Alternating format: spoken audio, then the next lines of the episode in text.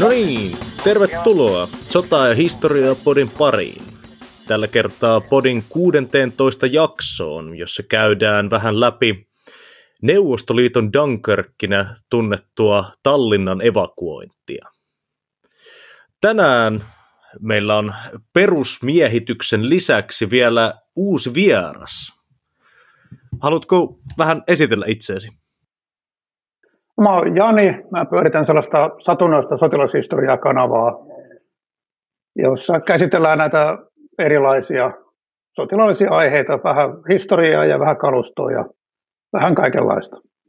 Kyllä, Jani on tullut tänään tänne antamaan meille raskasta tulitukea ja auttamaan vähän keskustelun kanssa täällä. Joo, kiitos ja tervetuloa. Minä olen edelleenkin Ville Remoali ja tänään meillä on porukalla tehtävänä muuttaa käsityksiä siitä, että ovatko miinat seksikäs tapa taistella merellä.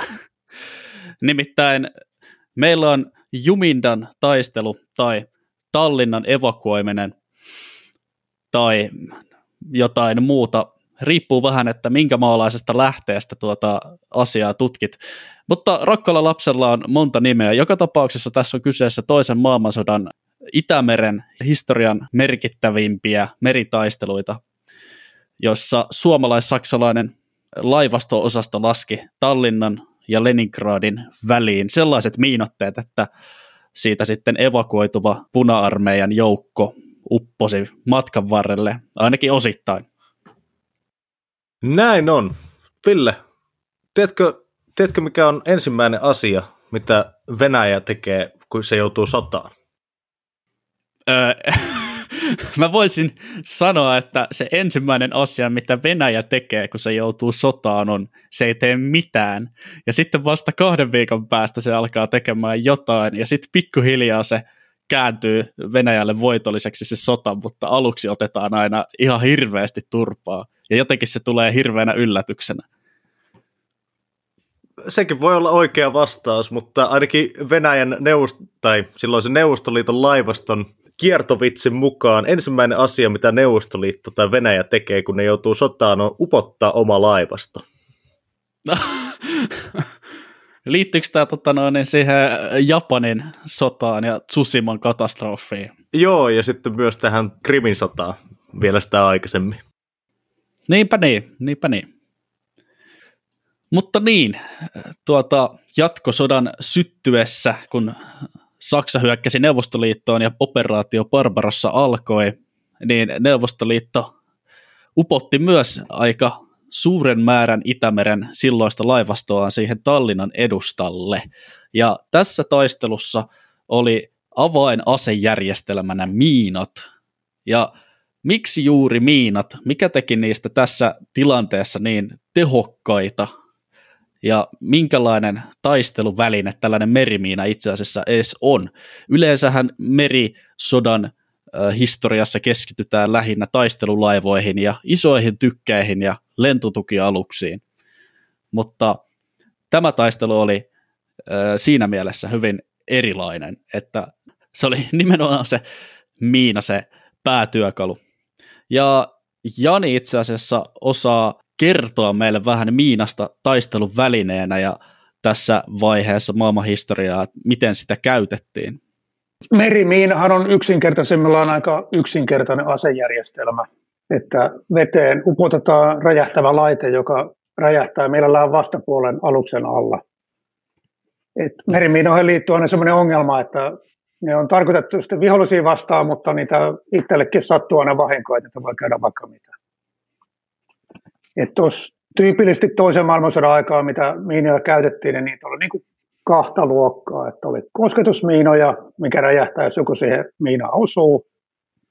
Ja sitten herätemiinoja, joka on sitten vähän teknisempi, että siinä on antureita, jotka mittaa ympäristöstä jotain herätettä.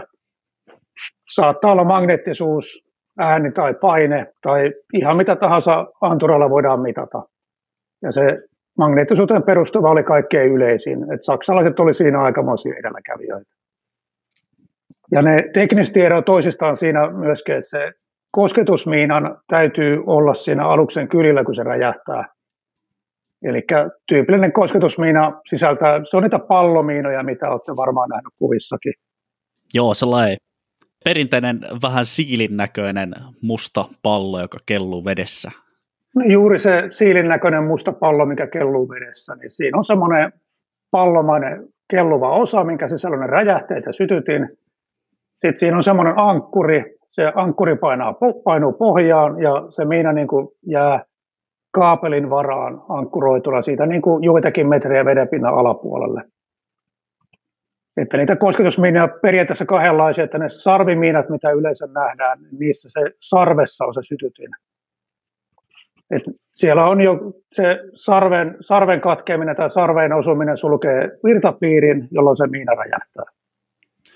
No, totta noin, niin sodankäynti, kun on aina jonkinnäköistä resurssien hallintaa ja siihen liittyy aika tärkeällä tavalla se taloudellinen elementti, joka sitten kuitenkin yleensä keskustelusta tuppaa unohtumaan sen mielenkiinnon puuttumisen takia. Niin onko miina nyt kovin kallis järjestelmä merisodassa, jos verrataan vaikka nyt siihen taistelulaivaan? No sehän on se, miinahan on altavastajan ase, koska se miina-asejärjestelmä on niin kuin suhteellisen halpa. Et siinähän ei ole mitään, yksinkertaisimmilla miina on niin kuin teräslaatikko ja muutamasta kilo räjähdettä, mikä pudotetaan veteen. Et sehän on niin kuin mihin tahansa asejärjestelmään verrattuna niin kuin halpa. Ja myöskin ne alukset, millä miinotuksia voidaan suorittaa, niin nehän on niin kuin tavattoman tylsiä aluksia, että se on niin kuin mahdollisimman ne on niin kuin tasapohjaisia kuljetusaluksia, missä on niin kuin iso lastiruuma, josta saa pudotettua miinat mereen. Et niissä, niin kuin, niissä on niin kuin harvoa mitään high-techia, että se on niin kuin järjestelmänä yksinkertainen, halpa ja edullinen. Okei, eli siis asejärjestelmänä merisodan käynnin kirves, yhtä halpa ja yhtä helppo käyttää. Eli luulisi siis, että Suomi oli talvisodan kauhien jälkeen valmistautunut sitten tällaisella asejärjestelmällä seuraavaa mahdollista konfliktia varten. Käydään kuitenkin hetki tässä vielä ensin Suomen merivoimien historiaa läpi ennen tätä varsinaista taistelua, koska jos ei ole minkäännäköistä taustaa siitä, miten Suomen laivasta operoi siihen aikaan, niin ei ehkä välttämättä välity sitä oikeaa kuvaa siitä, kuinka valtava voitto Jumindan taistelun loppujen lopuksi Suomen laivastolle oli. Joo, toi miina etenkin merisodan aseena oli Suomelle tipahti vähän niin kuin ö, syliin suoraan sanottuna. Et Suomihan itsenäistyessään ei ollut mikään, minkään sortin merimahti. Meillä ei ollut juurikaan mitään perintöä niin kuin tällaisessa merisodan käynnin doktriinissa, mutta me saatiin sieltä Tsaarin Venäjältä, joka sitten Bolshevikki vallankumouksessa jätti tänne jälkeensä muutaman laivan, niin hyvä runko lähteä kehittämään jonkinnäköistä laivastoa sitten 20-luvulla ja kohti talvisotaa. Ja sieltä Tsaarin laivaston perinteenä tuli jonkun verran kalustoa ja se puki nimenomaan tällaista puolustustyyppistä sodankäyntiä, eli siellä oli aluksia, jotka sopivat miinan laskuun ja saatiin jonkun verran niitä vanhoja miinojakin varastoon. Ja talvisotaa tultaessa niin se pääajatus oli laskea mahdollisimman nopeasti puolustustarkoituksessa toimivia miinakenttiä, jotka estäisi maihin nousuja tuohon Suomen etelärannikolle. Suomellahan oli talvisodan alla ongelmana, että merimiinat tiedettiin tärkeäksi hyödylliseksi aseeksi, mutta niitä miinoja ei kyllä hirveästi ollut. Että niitä tosiaan Venäjän vallan aikaisia vanhoja miinoja oli, jotain pieniä määriä oli ostettu, mutta niin kuin määrät oli kaikin puolin ihan riittämättömiä. Aivan, joo. Eli vaikka talvisodassa olisi ollut ymmärrystä ehkä ja jopa suunnitelmiakin käyttää sitä miinaa niin kuin laajemmassa mittakaavassa, niin siitäkin huolimatta, että vaikka kuten se äsken todettiin, niin kyseessä on halvin mahdollinen asejärjestelmä, niin köyhällä maalla ei siihenkään ollut varaa sit kovin suuressa mittakaavassa. Mutta tuota, sitten kun hypätään ajassa vähän eteenpäin ja mennään suoraan tähän tiehen jatkosotaan, niin Suomihan sai jo varsin aikaisessa vaiheessa 1941 pieniä vihjailuita Saksan sodanjohdosta, että Neuvostoliitosta voitaisiin saada menetettyjä alueita korkojen kerran takaisin tulevaisuudessa, niin tämä suomalais-saksalainen yhteistyö sitten mahdollisti myös merimiinojen hankinnan jatkosotaan tultaessa vähän suuremmassa mittakaavassa. Vielä siinä jatkosodan ovella, niin Suomen suunnitelmat kuitenkin merisodan osalta oli perustunut aika pitkälti siihen, että tehdään tällaiset samanlaiset suojamiinoitteet siihen rannikon suojaksi ja joudutaan sotaan ikään kuin yksin Neuvostoliittoa vastaan. Mutta asetelmahan oli sitten loppupelissä ihan toinen 22. kesäkuuta, kun tämä Natsi-Saksan hyökkäys Neuvostoliittoon, eli operaatio Barbarossa alkoi. Kyllä. Nopeana kertauksena taas, niin Suomihan vedettiin mukaan sotaan heti seuraavana päivänä Hangon pommitusten myötä. Vaikka Suomihan oli käynyt jo salaisia neuvotteluja pitkään ennen sotaa Natsi-Saksan kanssa, niin esimerkiksi juuri saksalaisten joukkojen kauttakulusta Pohjois-Suomen kautta. Heti operaatio Barbarossan alettua Suomen laivasto ja Saksan Kriegsmarine aloitti yhteistoiminnan Suomen lahdella. Tosin tässä kohtaa vielä suuria määriä miinoja ei ollut tullut suomalaisten käyttöön, ja uh, muutenkin Kriegsmarine ja laivasto ei yleisesti ollut saksalaisten niin kuin ihan siinä prioriteettilistan kärjessä sodan alkupuolella, tai oikeastaan missään vaiheessa sotaa, niin se toiminta oli sitten aika pienimuotoista. Ja nimenomaan tästä syystä sitten ö, päätettiin ottaa miinat tärkeäksi aseeksi juuri Suomenlahdella tapahtuvissa operaatioissa. Operaatio Barbarossahan alkoi saksalaisten osalta varsin mainiosti. Neuvostoliitto yllätettiin housut kintuissa ja Stalin ei uskonut, että Hitler oli oikeasti rikkonut Molotov-Ribbentrop-sopimuksen ennen kuin vasta päiviä hyökkäyksen alettua. Operaation alussa akselivaltojen asevoimat jaettiin kolmeen hyökkäysosastoon. Kaksi eteläisempää osastoa jätetään nyt tämän podcast-jakson osalta täysin huomiotta ja keskitytään ainoastaan siihen pohjoiseen. Tämän pohjoisen osaston tarkoituksena oli nimittäin koukata sieltä Itäpreussin kautta Baltian maiden läpi kohti Tallinnaa ja Leningradia ja sitä kautta sulkea neuvostojoukot Baltiaan ja toisaalta sitten aloittaa Leningradin piiritys eteläpuolelta. Pohjoisen ryhmän johtajaksi nimettiin marsalkka Wilhelm Ritten von Leeb, Ranskan murtumattomana pidetyn Maginot-linjan murtautumisen arkkitehti. Von Leebin johtama hyökkäys saavutti tavoitteet ennätysajassa ja jo elokuun ensimmäisenä päivänä Riika vallattiin pois Neuvostoliitolta. Viro ja muut Baltian maathan oli miehitetty Neuvostoliiton toimesta kesäkuussa 1940. Paikalliset ei tietenkään ollut erityisen innoissaan tästä Neuvostoliiton ystävällisestä avunannosta Baltian maille fasismin ikeitä vastaan, mutta loppujen lopuksi pienillä valtioilla ei ollut hirveästi sananvaltaa, kun kymmenet tuhannet neuvostojoukot vyöryi rajan yli. Tultiin antaa avunantoa, mutta käytännössä se oli joukkojen vyörymistä rajan yli.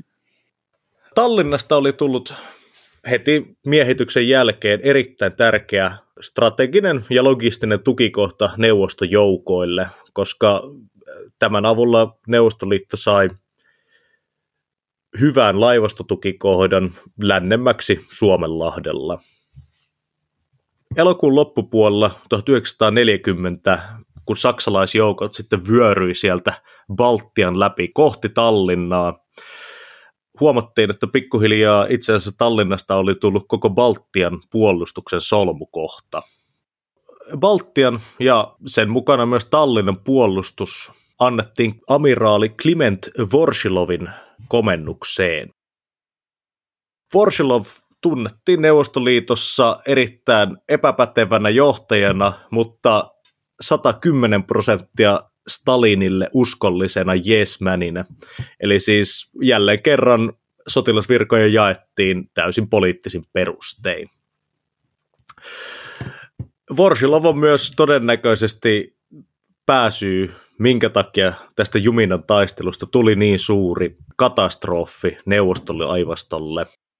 Mä voisin heittää vastapalloon sellaisen huomautuksen siitä, että tähän maailman aikaan Neuvostoliitossa oli sellainen totalitaarisen diktatyyrin ominaispiirre, jossa tällaiset Vorsilovin kaltaiset jesmanit niin aiheuttivat sinänsä esimiesasemassa ja vastuuasemassa ollessaan niin päätöksillään suurta kärsimystä alaisilleen, mutta se oli vähän se tape, jolla oli ollut pakko toimia.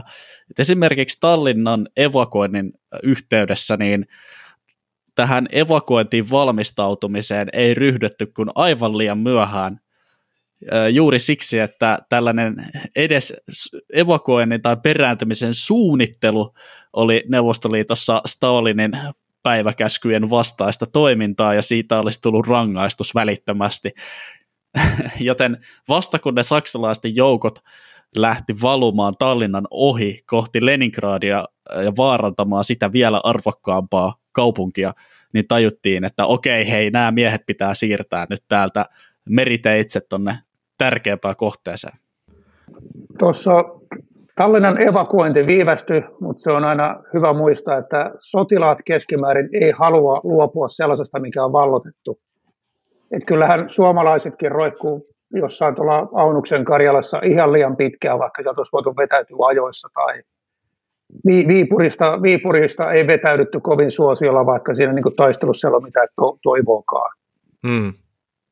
Niin, pointti sekin, pointti sekin. Et kieltämättä toi venäläisten tapa viivyttää vielä pitempään ja se, siinä se poliittinenkin tausta vielä päällä, se teki sen asian pahemmaksi, mutta samanlaisia päätöksiä ollaan tehty aika paljon muuallakin. Joo, totta. Mm. Ei voi ehkä kaikkia liputtaa sinne tuota poliittisten komissaarien kuumottelun niskaan. Mutta se kyllä ehdottomasti oli tässä Neuvostoliiton operaatio Barbarossan alkuvaiheiden ö, katastrofin osatekijänä. Pitäisikö vähän puhua sitten tästä, että nyt kun maasota kuumottelee Tallinnaa jo, niin miten sitten merellä oltiin tähän tilanteeseen päädytty? Samaan aikaanhan Itämerellä se merellinen sota oli nimenomaan tällaista alkuun kaikkien osapuolien toimesta enemmän tai vähemmän puolustushenkistä pikaista miinoitusta, mutta kun Saksan Kriegsmarinin ne raskaammat laivasto-osastot oli siellä Atlantilla aiheuttamassa harmia Briteille, niin oli mahdollista järkätä tänne Itämerelle Saksan laivastovoimaa lähinnä turvaamaan Hitlerille tärkeitä rautamalmikuljetuksia Ruotsista. Mutta tähän sitten maasodan lähestyessä Tallinnaa niin liittyi yhä niin kuin enemmän ja enemmän ajatus sellaisesta suomalais-saksalaisella yhteistyöllä tehtävästä hyökkäystyyppisestä miinotteesta, jolla suljetaan Tallinnasta Leningradiin se evakuointireitti. Mutta niin, tosiaan heinäkuun lopulla Suomessakin odotettiin esikunnissa Saksan maavoimien läpimurtoa sinne Viron rannikolle. Ja tällöin odotettu viesti viimeinkin saapui Saksan pohjoisen sodanjohdon armeijaosasto Nordin esikunnasta, että maavoimat laskevat saavuttavansa Viron rannikon kundan kohdalla 8.8.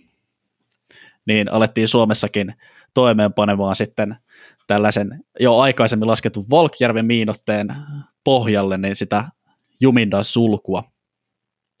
Ja sehän sitten loppupelissä tapahtui seuraavalla tavalla. Pian sen jälkeen, kun Tallinna oli saarettu, niin kesäkuun lopussa suomalaiset miinalaivat Riilahti ja Ruotsin salmi laski ö, ensin noin 200 miinaa Juminda niemen pohjoispuolelle Pietaria kohti menevälle laivareitille. Ja sitten tätä miinakenttää kasvatettiin pikkuhiljaa suomalaisten ja saksalaisten miinalaivoja sukellusveneiden toimesta käsittämään 1800 miinaa ja 800 raivausestettä siitä suomalaisten ja saksalaisten tekemistä miinottamisesta mun mielestä ollut hirveän erikoista, että missään ei ollut mainintaa, että niitä olisi häiritty millään lailla. Että jos katsotte kuvista, minkä näköinen miinalaiva on miinalastissa, niin mä en halus olla siellä kyydissä, jos kuuluu jotain lentokoneääntä taivaanrannasta. Että se on siis semmoinen tasapohjaisia laivoja, jotka niin kuin hyvin kankeasti liikkuu muutenkin saatesti sen miinalastin kanssa – niin ne sai ihan rauhassa suorittaa. Ei, ei lentokoneita, ei sukellusveneitä, ei moottoritorpedoveneita, ei mitään häirintää siellä. Ja kuitenkin ne kävi samaa aluetta useamman kerran niin kuin miinottamassa, mikä ei voinut jäädä neuvostoliitolta huomaamatta. Et luulisin, että nyt jossain vaiheessa olisi keksinyt, että lähetetään joku tuonne vähän väijymään noita. Ei mitään. Hmm. Niin, ja jos miettii sitä, että niin Helsingistähän suunnilleen näkee jo Tallinnaan, ja Neuvostoliitolla on kuitenkin ollut melko mittavat ilmavoimat Virossa siihen aikaan. Niin se on kyllä, se olisi mielenkiintoista tietää, että niin kuin mitä, mikä on johtanut siihen, että ei ole niin kuin minkäännäköistä vastatointa yritettykään saada aikaiseksi. Voisiko sillä olla jotain tekemistä sen äh, Saksan ilmavoimien Luftwaffen ylivoimalla siinä sodan alkuvaiheessa? Että vaikka vai pitää, onko se niinku asia, joka on ehkä enemmän jäänyt elämään semmoisena myyttinä? Kyllähän nyt koneita meni, mutta esimerkiksi moottoritorpedoveneitä, niillä oli niinku määrättömät määrät. Siellä jotain G5, olisiko nyt joku 150, tai ainakin 50-60 moottoritorpedovenettä niin kuin tuolla Suomenlahdella. Ja Neuvostoliitollahan oli ennen sotia niin maailman suurin sukellusvenelaivasto. Mm. Et Itämerelläkin oli ulkomuistista joku 40, 50 tai 60 sukellusvenettä, että luulisin, että joku niistä nyt olisi jossain vaiheessa määrätty, että meistä tuonne vähän väijymään. Että. Se on kyllä mielenkiintoista, miksi sitten ei näin, jos tota, venäläiset oli miinasodan käynnissä muutenkin vielä ennen, ennen Neuvostoliiton aikoja, niin ihan maailman edelläkävijöitä. Ja sitten Eikä myöskin niin, että niin kuin Venäjällä oli kuitenkin, oli, sillä oli säännöllistä niin kuin huoltoliikennettä sekä Tallinnaan, että Suursaareen, että Hankoon. Että niillä oli kyllä, turistetusti heillä oli ihan kohtuullinen määrä aluksia niin kuin Itämerellä. Että joko, joko ne minuutukset tehtiin hirveän taitavasti ja ovelasti, että jää huomaamatta, mitä on vaikea uskoa, tai sitten vaan niin kuin Neuvostoliitossa joku päätöksentekoprosessi keskeytyy ja eivät saaneet aikaiseksi pienetäkään vastatoimeen ole miinotteille. Mm. Kyllä, kyllä. Mutta niin kuin aina, niin kyllähän se jälkiviisaus on aina ehdottomasti sitä parasta viisautta. Kyllä. Ja todella kummallisia juttuja tapahtuu sodassa todella kummallisista syistä. Mutta joka tapauksessa Tallinnan kohtalon hetkistä, kun puhutaan, niin silloin elokuun lopussa 26 päivä äh, saksalaisten pyrkimys edetä Tallinnan ohi Leningradiin antoi sitten vihdoinkin myös Neuvostoliiton ylimmälle johdolle äh, sellaisen käskyn, että Tallinnan joukkojen evakuoiminen pitää toimeenpanna 24 tunnin sisällä. Tarkoitus oli Tallinnasta ja Balditskin satamasta kuljettaa siellä taistelevat puna-armeijan noin 23 000 taistelijaa – ja runsaasti materiaalia tonne Leningradin Kronstadin satamiin. Hetkinen, ja, hetkinen, tota 23 000. Niin, tämä oli tämä määrä, jonka mä olin ottanut sieltä äh, Erik Withollin tota noin, niin, merimiinoitteet Suomen vesillä ja talvisodassa ja Suomenlahdella vuonna 1941 tutkielmasta. Oho, mutta siis mä olin sieltä Viron merimuseosta saanut yli 30 000 ihmistä. Tuossahan on ongelmana, kun missään ei, että niin tätähän ei ole kunnolla dokumentoitu, niin kaikki lähteet, mitä mäkin olen lukenut, niin alusten ja miesten ja menetysten ja kaikki määrät vaihtelee. Että mm. mitta, mittakaava varmaan oikea, no, oikeat tarkat numeroarvot, ihan pelkkiä arvauksia. Niin se Mutta on jo. Tämähän on hyvin tyypillistä, että ehkä se kuvastaa myös sen niin kuin tilanteen kaoottisuutta, että siellä on joku ilmoittanut pelkät sotilasvoimat, jotka lastataan alukseen, ainakin näin paperilla, ja sitten toinen porukka on samaan aikaan evakuoinut jotain muuta, vaikka siviiliväestöä, ja se ei näy sitten jossain luvussa, ja sitten joku toinen luku ottaa ne huomioon. Ja tämä tosiaan organisoitiin niin kuin todella lyhyellä aikavälillä, ja se on ollut käytännössä varmaan aika hallittu kaos. Niin ei siis edes ole ollut kysy- kysymyksessä hallittu kaos, vaan ihan täys kaos, koska tässä kohtaahan kun on kymmeniä tuhansia ihmisiä lastataan evakuointilaivoihin, siviileitä, sotilaita, tuhansia haavoittuneita, ja samalla kun yritetään jotenkin organisoida tätä, niin sieltä tulee tykistön epäsuoraa tulta koko ajan niskaa. Joo, ja sataman siellä ulkopuolella redillä odottavat tätä evakuointiosastoa suojaamaan tarkoitetut sotalaivat on mukana taistelussa ja tykittää sinne kaupungin ulkopuolelle ja hidastaa vihollisen etenemistä, että saataisiin niinku ne muutamat tunnit aikaa lastata kaikki laivaa. Mutta Jep. sitten lopulta aamu yöstä 28. elokuuta sataman viimeiset laitteet ja puolustusasemat räjäytettiin ja tämä neuvostoliittolaisten osasto lähtee meriteitse suorittamaan pakoa. Ja eräitä vanhempia aluksia, muun muassa tällainen kuljetusalus Gamma, joku entinen miinalaiva ja yksi hinaaja, ja sitten muuta tällaista tavaraa, kuten nostokurkia ja rautatievaunuja upotettiin satama-altaisiin, ettei jätetä saksalaisille mitään hyödyllistä materiaalia, kun he saapuu sinne satamaan loppupelissä. Eli tota, tämä osasto lähti varovasti poistumaan sieltä Tallinnan satamasta. Ja sitten kun se ensimmäinen laiva jossain Jumindan niemen pohjoispuolella räjähtää miinaan, niin alkaa tämä venäläisten varsinainen Via Dolorosa. Eli mitäs tällainen miinotteen läpi kulkeminen pitää noin niin kuin laivastoperspektiivistä oikeastaan edes sisällään? Siitä hetkestä, kun se miinotteen etureuna on paikannettu. Merimiinoja oli periaatteessa kahta tyyppiä, että kosketusmiina, joka räjähtää, kun joku osuu siihen, ja herätämiina, jonka anturit seuraa ympäristöä, ja se räjähtää sopivan herätteen tulla tyypillisesti magneettisuus tai paine tai ääni. Et pääosa noista jumindamiinoista oli kosketusmiinoja, mutta Suomi oli ostanut Saksasta myös magneettimiinoja, eli niitäkin saattoi olla seassa.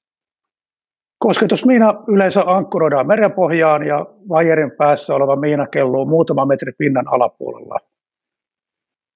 Ja se miina syvyytetään syvytysluorilla, eli siihen saa määriteltyä, kuinka syvällä se on sitä pinnasta. Että jos sä haluat vaan isoja aluksia, niin sä syvytät sen vaikka kuuteen metriin, ja jos sä haluat vähän pienempiäkin aluksia niin sä syvytät sen vaikka kahteen metriin. Ja kosketusmiinassa on semmoinen sähköinen mekanismi, joka saa sen miinan räjähtämään kosketuksesta. Eli tyypillisesti olette nähnyt niitä sarvimiinoja, niin se sarven sisällä on joko kemiallista ainetta, että kun ne menee poikki, siellä niin kuin sähkö yhdistyy ja se antaa sen sytykkeen ja se räjähtää. Ja toinen vaihtoehto, että siellä saattaa olla ihan niin kuin patteri sisällä ja siinä ne sarvet on silloin sellaisia sähköpiikkejä, niin kuin metallipiikkejä vaan, mikä kun se saa kontaktin, niin se sähkö käynnistää sen laitteen ja se räjähtää. Ja venäläisten suosima mekanismi oli heilurimiina, eli siellä miina niin kuin ulkoisesti hyvin samannäköinen kuin nuo sarvimiinatkin, mutta siinä ei ollut sarvia, vaan sisällä on joku anturi, mikä tunnistaa, että nyt kun tämä heilahtaa, niin se haluaa räjähtää. Mm-hmm. Niin noita tällä noin yleissivistyksenä. Sitten tuollaisia kosketusmiinoja tyypillisesti raivattiin sillä tavalla, että aluksen tai parin aluksen perässä vedettiin sellaista raivainta, mikä on ihan semmoinen uimuri, missä on kaapeli ja leikkureita. Että ajetaan miinaraivan ajansa miinakentän yli, vetää sitä raivainta perässään ja silloin kun se perässä vedettävän uimurin kaapeliin tarttuu miinan kaapeli, niin se joko katkaisee sen tai räjäyttää sen, että se miina nousee joko pintaan tai painuu upoksiin. Ja sitten kun se miina on irti sitä, kaap- niin sitä ankkurikaapelista, niin se kelluu pinnalla, niin se joko käydään käsin purkamassa, tai sitten se ammutaan, am, ampumalla räjäytetään, tai sitten se ampumalla upotetaan. Tai sitten semmoinen hyvin suosittu tapa, että käydään pienemmillä veneillä vähän lykkäämässä se jonnekin sivumalle muiden huoleksi. Hmm. En haluaisi kyllä olla se kaveri, joka joutuu uimasillaan tuollaista merimiinaa purkamaan. Mikä siinä? Siinä ei tarvitse jäädä miettimään kovin pitkäksi aikaa, jos joku menee pieleen. Kyllä, se on niin kuin hyvin, hyvin lyhyt ura siitä. Että. Tuosta tota, miinan raivaus selostuksesta tuli kyllä sellainen kuva, että se on aika hurjaa ja aika vaarallista hommaa. Mulla heräsi sellainen kysymys, että kun tämä Tallinnan evakuoinnin se miinoitteen läpi kulkeminen neuvostolaivasto-osastolta tapahtuu suurimmalta osin 28.–29. elokuuta yönä, niin onko tämä pimeys, yön pimeys, niin ei varmaan tee ainakaan helpompaa siitä miinojen raivaamisesta, jos yksi osa sitä raivausprosessiakin oli ilmeisesti se, että se pitää nähdä ja sitten mahdollisesti tykillä ampua. Joo, siinähän on, se on vielä kun ne meni niin kuin saattuena, että kun miinojahan ei raivata vaan sen takia, että me raivataan miinoja, vaan miinat raivataan sen takia, että me päästään kulkemaan sitä läpi. Et mitä mä oon ymmärtänyt tuosta Tallinnan evakuoinnista, niin nehän lähti niin kuin saattuena siinä. Ja saattuen idea on se, että miinanraivajat menee keulassa, ne tekee jonkun tietyn levyisen väylän, jota, jota pitkin muutkin alukset sitten perässä kulkee. Niin sitten jos lähdetään sota-aikana pimeänä elokuisena yönä, niin ajetaan vielä pimennettynä ilman valoja, niin semmoinen jonossa ajaminen voi olla aika hankalaa tuolla merellä ja vähän muuallakin. Ja sitten jos miina raivataan, niin se joko tosiaan uppoo tai se nousee pinnalle. Niin sitten sen sijaan, että sulla on merenpohjaan paikalle ankkuroituja miinoja, niin sulla on myöskin sitten ajomiinoja, mitkä kelluu siellä pitkin poikin pintaa. Että se pimeä ei varsinaisesti helpottanut sitä asiaa ainakaan. Joo, muutamassa lähteessä, mitä tähän tota no, niin tästä Tallinnan evakuoinnista tai Jumindan meritaistelusta ollaan luettu, niin kerrotaan näistä tapauksista, jossa sinne laivasto saattuen keskelle on harhaillut kelluvia ketjuistaan irronneita miinoja, ja on sitten passitettu jotain epäonnisia me- venäläisiä merimiehiä menee ui, uimapelillä työntelemään pois laivojen kylkien lähettömiltä yön pimeydessä, kylmässä Itämeren vedessä, niin kuulostaa niin suoraan sanottuna ihan karseelta hommalta. Et kun noita miinoja pääsee ankkureista, jos niitä lasketaan se, mitä Itämeren lasketaan, joku 80 000 miinaa, niin sieltä niin kuin väkisikin osa ir, irtoaa ankkureista, niin on sitten ajehtunut merivirtojen mukana minne sattuu, niin SA-kuvista löytyy muutama hauska kuvasarja, kun siellä linnakkeen äijät katselee, että ei saakele, tuo Miina ajautunut tänne meidän rantaan ja meidän laituria kohti, että meidän täytyy jotain sille tehdä. Ja sitten ne menee niin kuin soutoveneellä ja kiinnittää niin kuin köydet tai ketjun siihen ja hinaa sen rantaan ja rupeaa tutkimaan, että miten tämä puretaan, että ei kai tämä räjähdä. Mutta sitten semmoinen oleellinen osa tota miinanraivauksen vaikeuttamista, mikä suomalaisille tuli ikävänä yllätyksenä, noin raivausesteet. Et tosiaan miina, miinanraivaus, merimiinan raivaus perustuu, kun vedetään aluksen tai kahden aluksen perässä vedetään sitä raivainta, joka katkoo niitä kaapeleita. Niin jossain vaiheessa joku sitten keksi, että pannaanpas tänne tällaista, ket, ka, pannaan tällaisia, niin kuin miinasialle pannaankin tällaisia samanlaisia pohjan ankkuroituja kohja, missä kaapelin siellä onkin kettinkiä. Mistä kun vedetään sitä raivainta vedetään, niin se raivaan ei saa sitä ketjua niin kuin katkaistua, jolloin se raivan, raivaaminen pysähtyy. Ja niissäkin sitä tekniikka meni eteenpäin. Niissä oli yksinkertaisemmillaan se raivauseste oli ihan pelkkä ket, niin kuin pohjaan ankkuroitu kettinki. Sitten niihin tuli hien, hienompiin järjestelmiin tuli kaikenlaisia juoksupyöriä, että mikä niin kuin maksimoi sen, että se vajeri menee varmasti jumiin. Ja oli leikkureita ja oli pieniä räjähteitä, jotka niin kuin katkoo sen raivaimen.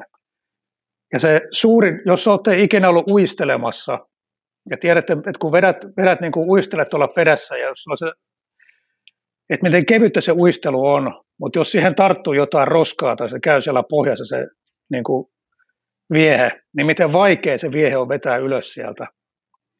Niin sitten tuommoinen, kun sä vedät niin jotain 14-15 tolmun vauhdilla, vedät tuollaista niin uimuria perässä, johonkin tarttuu tuommoinen niin tonnin painoinen painolasti sinne, niin sun pitää vaan ensin se, niin se raivaaminen aina keskeytyy, kun pitää kelata koko homma ylös sieltä ja irrottaa se raivauseste ja selvittää kaikki kaapelit ja ottaa uudestaan vauhtia, että saat levitettyä sen paravaan tai niin sen raivaamen sinne perälle, että jokainen raivauseste niin kuin pysäytti sen raivaamisen suorittamisen aina.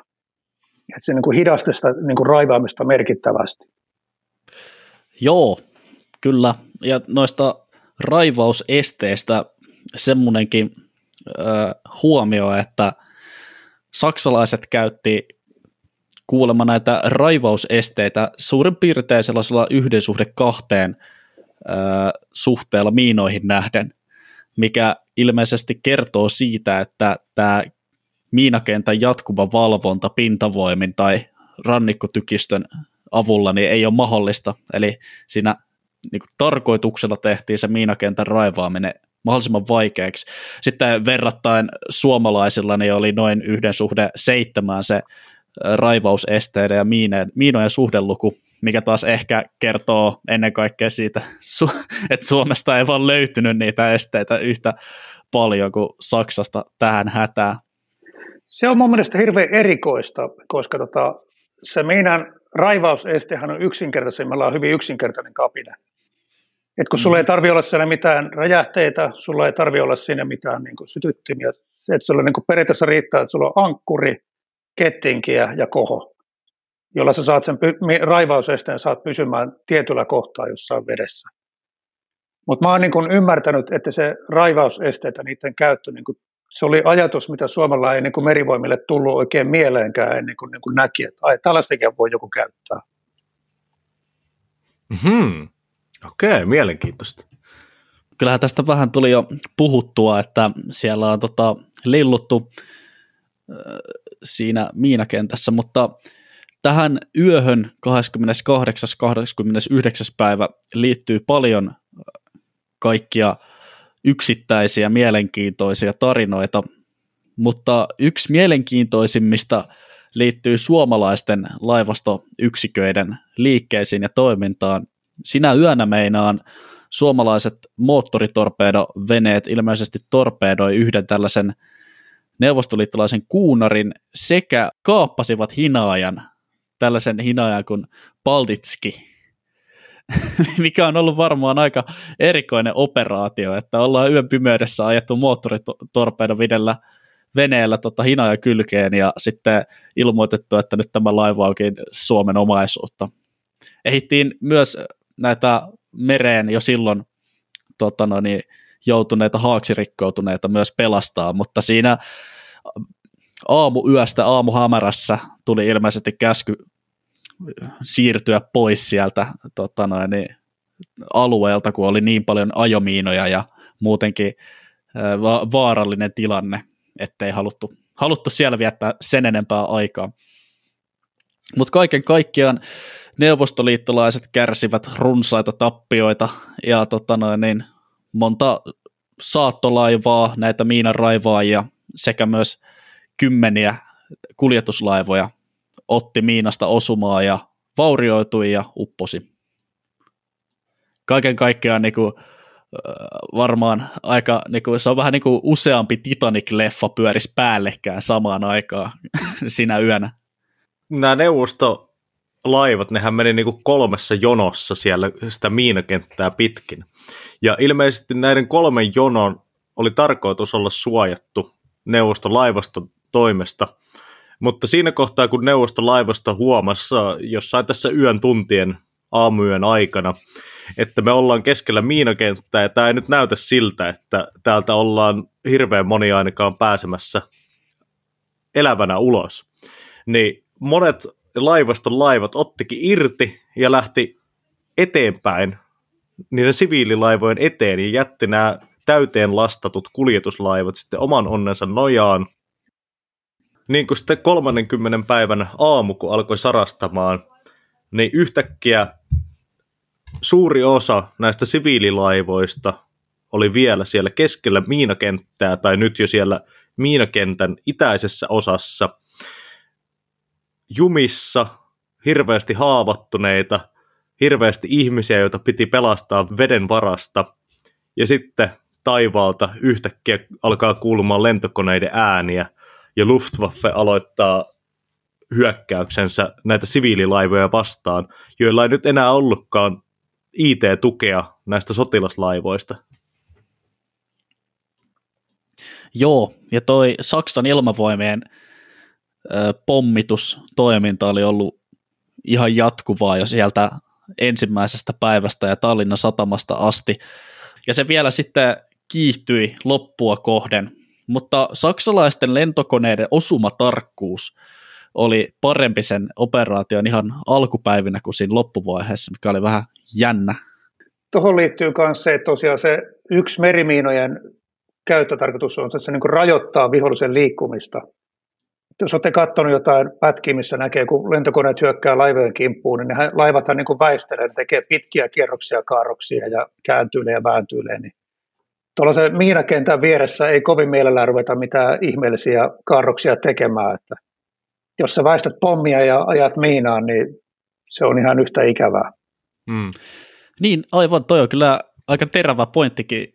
Eihän sitä heti tuu ajatelleeksi, että se miinakenttä sen lisäksi, että se aiheuttaa niinku tuhoa viholliselle, niin se myös muokkaa sitä taistelukenttää ja pakottaa sen vihollisen jumahtamaan paikoilleen sellaiseen paikkaan, jossa voidaan sitten muin, muin keinoin myös aiheuttaa harmia. Niin kuin nyt vaikka lentokoneet voi pommittaa laivoja, jotka eivät tehdä väistöliikkeitä. Mutta joka tapauksessa tota noin, niin 30. päivä, kun lähenee loppuaan ja lippulaiva Kiirov pakenee kohti Leningradia täyttä häkää, niin enemmän tai vähemmän suurin osa tästä saattueesta on sitten kuitenkin päässyt sen miinotteen läpi. Suursaaresta käsin neuvostoliittolaiset pelasti sieltä merestä ne hyvinkin paljon jengiä. Se oli vähän sellainen sivuluisussa ja tota noin, niin, palaen maaliin, mutta sieltä ajelehtivia hyl- haaksirikkoutuneita, niin onnistuttiin kuitenkin pelastamaan ihan merkittäviäkin määriä loppupelissä näistä saksalaisten raskaastakin pommituksista huolimatta. Niin, jossain lähteessä on mainittu jopa yli 12 000 miestä saatiin kuitenkin pelastettua vielä sieltä uppoavista tai uponneista laivoista miinakentän keskeltä tässä Suursaaren pelastusoperaatiossa. Toki jälleen kerran niin tarkkoja lukuja on hankala saada, koska Jumindon taistelun tappioluvut ja miesluvut on yhä tänäkin päivänä Venäjän federaatiossa valtion salaisia asiakirjoja. Joo, tästä voisi pikkuhiljaa itse asiassa äh, lähteä rakentamaan jonkinlaista johtopäätöstä, että minkälainen loppupelissä oli sitten tämän taistelun tulos, että yleisesti ottaen kaikki osapuolet hiljaa totesi, että se oli tavallaan heille onnistunut operaatio, mutta sitä ei ole kauheasti haluttu käydä mitään – laajaa jälkipuintia ja kaikilla osapuolilla on vähän omat syynsä siihen. Niin kuka tässä Jumindan taistelussa tai Tallinnan evakuointioperaatiossa nyt sitten loppupelissä voitti ja miksi? Jokainen voitti jotakin ja viikaten mies tietysti kaikkein eniten. Et kyllähän se venäläisillä niitä vaikka mitä moittiin, niin täytyy sanoa, että niin kuin raaka ja päättäväinen vetäytyminen. Että jos katsovat, että tarvitsevat Kirovin ja tietyn määrän miehiä Leningradin suojaksi, niin nehän sen teki. Et mun on hirveän vaikea kuvitella, että mikään muu sotakäyvä maa Euroopassa olisi tehnyt vastaavaa yhtä raakaa vetäytymistä niin kuin miinakenttien läpi. Ja samaan aikaan suomalaiset ja saksalaiset niin sai aika hienosti niin kuin suhteellisen yksinkertaisella operaatiolla upotti ison määrän vihollisen laivastoa ja tuhosi taisteluvoimaa sieltä, että kyllä tuo niin kuin suomalaisilta saksalaisiltakin oli ihan niin kuin menestys, että paljon upotettiin ja pikkusen fiksumalla toimella, toimilla ne olisi voinut upottaa vielä enemmänkin. Kuitenkin niin kuin, tota, ehkä luotettavimpien lukujen mukaan niin noin 15 000 miestä ja myös naista ja lasta, koska siviilejäkin oli paljon mukana, kuoli tässä Jumindan evakuointioperaatiossa. Mutta sitten toisaalta niin 17 23 000 sotilasta saatiin evakuoitua sitten sinne Leningradin puolustukseen. Ja, tämä, ja näiden suurten taistelulaivojen ampuma suoja tuli sitten Leningradin puolustuksessahan oli myös niin kuin äärimmäisen tärkeä osuus myöhemmin. Kirovin vetäytymiseen liittyy semmoinen, että, tosta, että mun mielestä se yleisellä tasolla se venäläisten suorittama miinanraivaus oli kelvotonta. Että niin kuin niillähän oli ihan kohtuullinen määrä raivauskalustoa, että mun on vaikea ymmärtää, miten ne noin huonosti suoriutu.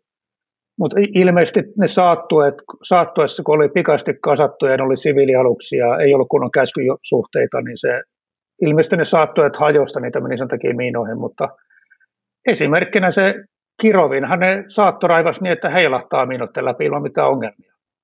Että jos ne niin kuin päättävät, että tämän aluksen täytyy tästä läpi päästä, niin ei mitään ongelmaa. Että osaamista kyllä oli. Mutta se on vähän ilmeisesti prioriteettikysymys, että ketä halutaan, niin kuin, ketä halutaan suojella, ketä ei haluta. Niin, jännä juttu, että virolaiset ja latvialaiset siviilit ei ollut sitten niin kuin Neuvostoliiton prioriteettilistan kärjessä. Ja ei ollut kärjessä myöskään venäläisten omat niin kuin miehistön korotusalukset. Et siellähän meni näitä matkustajalaiva täynnä niin kuin kokeneita sotilaita, joilla olisi varmasti ollut käyttöä, mutta Venäjällä kyllä riitti uusia kokeneita sotilaita, että, mutta sotalaivoja niillä ei liikaa ollut. Hmm. Kyllä.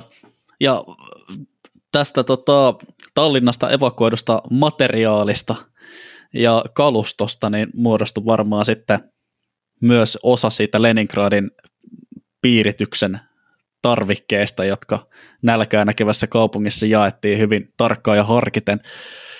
Niin siinäkin mielessä, jos nyt haluaa olla niin kuin tosi kyynikko tässä tarkastelussa, niin se ei ollut edes Neuvostoliiton intresseissä tuoda sinne lisää tuhansia ruokittavia suita sinne kaupunkiin, vaan lähinnä saada se hyödyllinen kalusto pois saksalaisten käsistä ja neuvostoliittolaista käyttää sinne Yksi semmoinen juttu, mikä mua tota noin, niin on jäänyt vähän vaivaa mua tässä tota, aiheeseen perehtyessäni, on se, että miten tästä puhutaan niin vähän.